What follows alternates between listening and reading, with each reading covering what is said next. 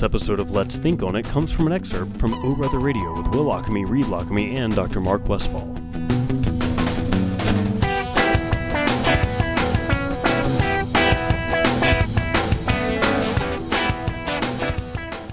We're hanging out with Dr. Mark Westfall tonight talking about not the brain and addiction. We talked so much about that. Now, bipolar disorder. Very interesting to me. That's something I didn't know a ton about. And already in the first two segments, I really feel like I have a decent understanding of at least kind of what we're talking about here. And before we left, we were mentioning how this affects family members sometimes as much or more than the person dealing with it, especially while the symptoms are, really taking place. So we wanted to bring somebody in now, John, who works here at Berea Mountain Radio. People may recognize his voice from the afternoon shift. As soon as he heard we were going to be doing this, he mentioned, hey, my mom, he was bipolar, and actually, some studies were done, I guess, or some. Tell us. She was one of her I think the psychiatrist who has done the most was the most helpful for her and helped her really figure out what was going on. Asked if he could use her in a study, to collect data and all that. So she started keeping logs, and she would have to go in. I think she was going in more often to the psychiatrist and having discussions with him as opposed to seeing just a therapist of some sort. And it turns out she's what I believe they termed a rapid cycler. Mm-hmm. And hers would vary, but apparently some people don't experience them that often. And I think her record, the estimated record, was one year she had 150 cycles. Wow. And that was with medication, and that was them trying to find the right medications for her. So just for reference, the definition of rapid cycling is 4 or more episodes a year. Oh, wow. Oh, okay. Yeah. That's a lot. Yeah. Super duper rapid cycling. She's really good at it. I bet she was wearing those little cycling shorts and everything. Pretty much. Yeah. It was, and the weird thing was, though, that growing up, the whole family, we essentially knew my mom had moods. Yeah. But she didn't necessarily take it out on us, and she was very stoic with a lot of it, so we wouldn't notice it. How did you know she had moods? The funny thing, the first thing as a small child, this is really bizarre, being probably 5 years old, and at 10 o'clock at night, we were cleaning out the garage. Me and my brother and my mom. My dad was out of town, and I think my dad knew how to deal with it a little bit better, and kind of bring her back down a little. But, it was random things like that. Like, we're going to clean the garage right now, and it being 10 o'clock, and, you're 5 years old, you're tired, and we'll take this out to the curb, and things like that. And the other thing, dogs. What about dogs? Dogs, we've always had dogs. Dogs sense it from what we saw. The dogs, when she was getting... What we noticed after the fact was we had one dog that when she would start to become manic... Or when she would be more depressed, the dog was next to her the whole time. Interesting. Which was very weird. Yeah. But when he took off, when he left her alone, usually when she was manic.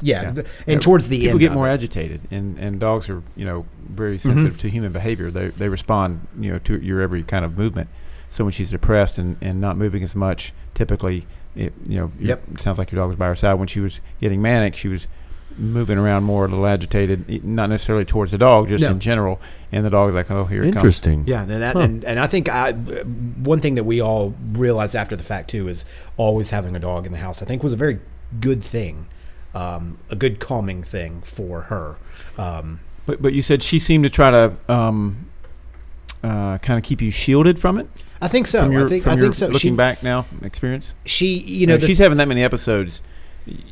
And you didn't know more about it than she was trying not to. Yeah, I mean, it was definitely something where she might be in a bad mood. She wouldn't be super talkative, but she didn't.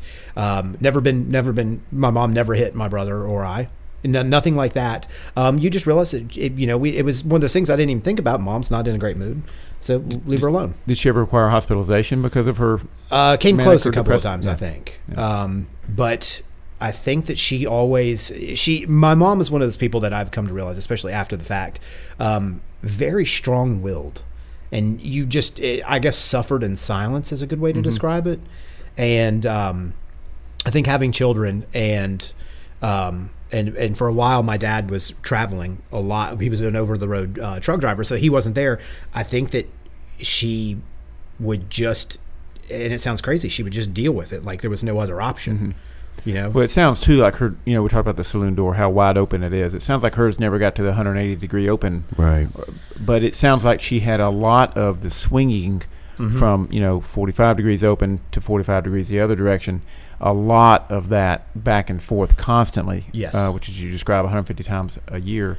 So that's, you know, that's a lot of swings. I would say, you know, it's fun, you know, when you say the, when you were describing the wide open aspect of it earlier, and I think Will said shopping sprees and things like that. My mom never did anything like that, was never irresponsible with money, which after, as I got older and then moved out of the house and realized just what my mom was dealing with and started reading up on it. Like I read these books by people who had suffered and who had gone to extreme lengths to try to deal with it. Electroshock therapy, you know, things like that. A lot of people, the one thing that surprised me, would spend outrageous amounts of money, like sign up for a credit card and max it out. But her, when she had the extreme ones, one of the ones that we all, the whole family laughs about to this day was popcorn ceilings.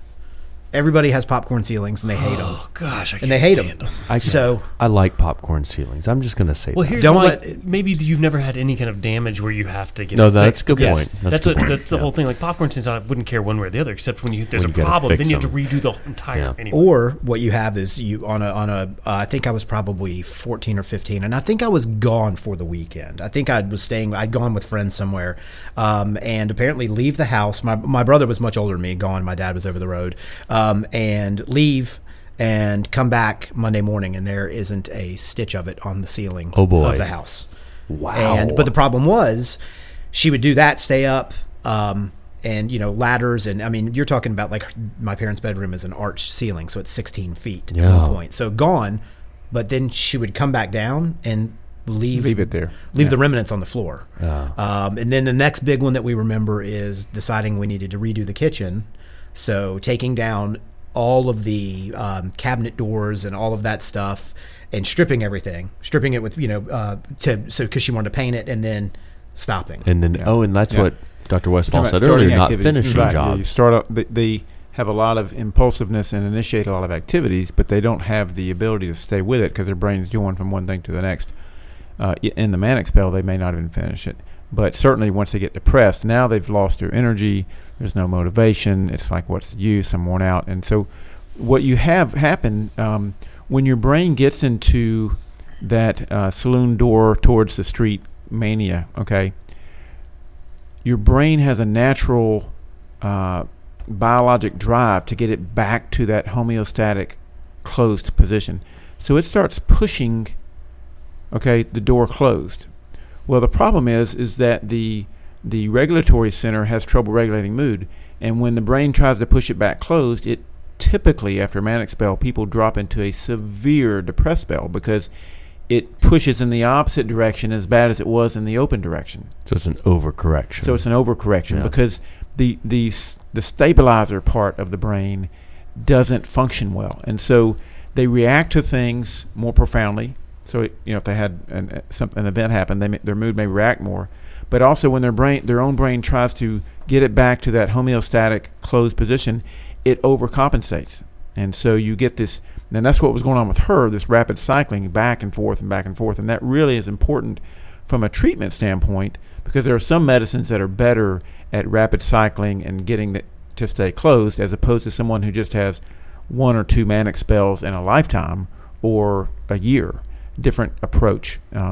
So there's the type of mood swings the patient has can vary dramatically, and it definitely requires a different approach pharmacologically to treat it. And some of these approaches we haven't really understood until the last decade or so, which is why when your mom was going through the studies, they were probably very interested in what happens with rapid cycling bipolar. How do we help this? Because it's very different than somebody who has one or two episodes a year or a lifetime. You know, it's funny that you say that because as a child, I remember my mom is always, for as long as I can remember, has been on and off of medication. More often than not, it was I think directed by the person that was treating her. Like, let's try this. Let's see what this does. The one that seemed that the first time I remember it putting her in a very good mood was Prozac. And it was, but the crash from it was the part of her life that we all noticed the most, and she was the most unhappy with. That it was, I mean, it would tamp down, but then the crash was unbelievable. The crash, like on a daily basis, or like after afterwards? After because at that point, I don't think that anybody knew it was. I don't think they knew the door, like you said, was swinging as quickly. Well, Prozac, just real quickly, is an antidepressant, and so for people whose door swings.